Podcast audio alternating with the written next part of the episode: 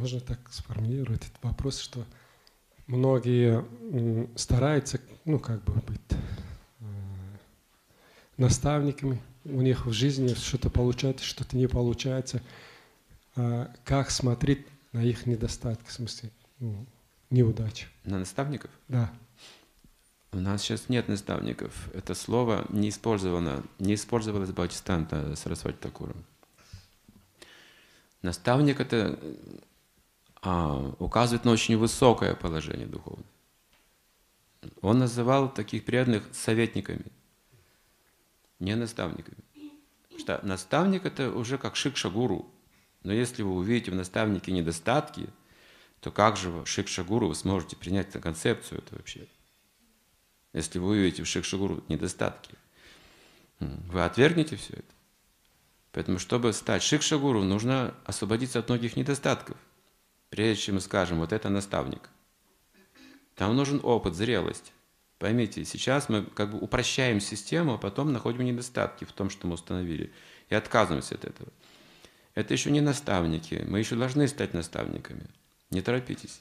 Это не так просто, что мы сейчас установим наставничество, и оно будет работать.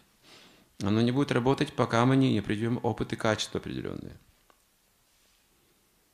Поэтому сейчас скорее это советники, чем наставники. Хотя мы можем пользоваться теми же терминами, в Исконе установлено наставничество слово используется. Но я хочу пояснить этот момент.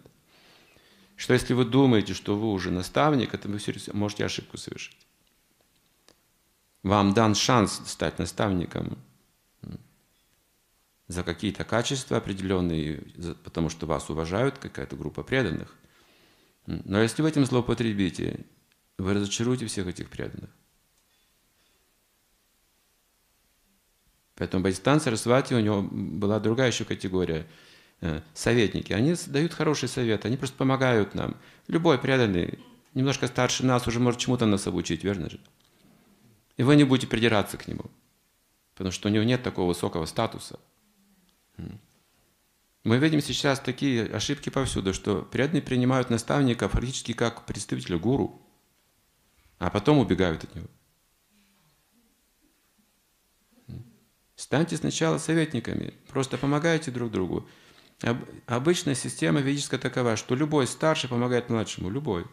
Есть по отношению к вам младший, помогайте. Вы младше по отношению к кому-то, вам тоже какую-то помощь оказывает внимание. Вот что сейчас важно сделать. А не просто утвердить положение наставника. который еще требует беспрекословного подчинения. Это вообще никуда не годится. Или жаждет последователь больше себя. К этому должны, к наставничеству должны относиться уже серьезные, зрелые преданные. Сейчас мы в процессе, в процессе. Не так, что не должно быть наставников. Но я говорю, в каком духе это должно быть. В духе того, что даете хорошие советы, вы помогаете. Если человек делает что-то неправильно, вы мягко пытаетесь помочь человеку, научить его чему-то лучше. Без давления нажима, без грубых слов.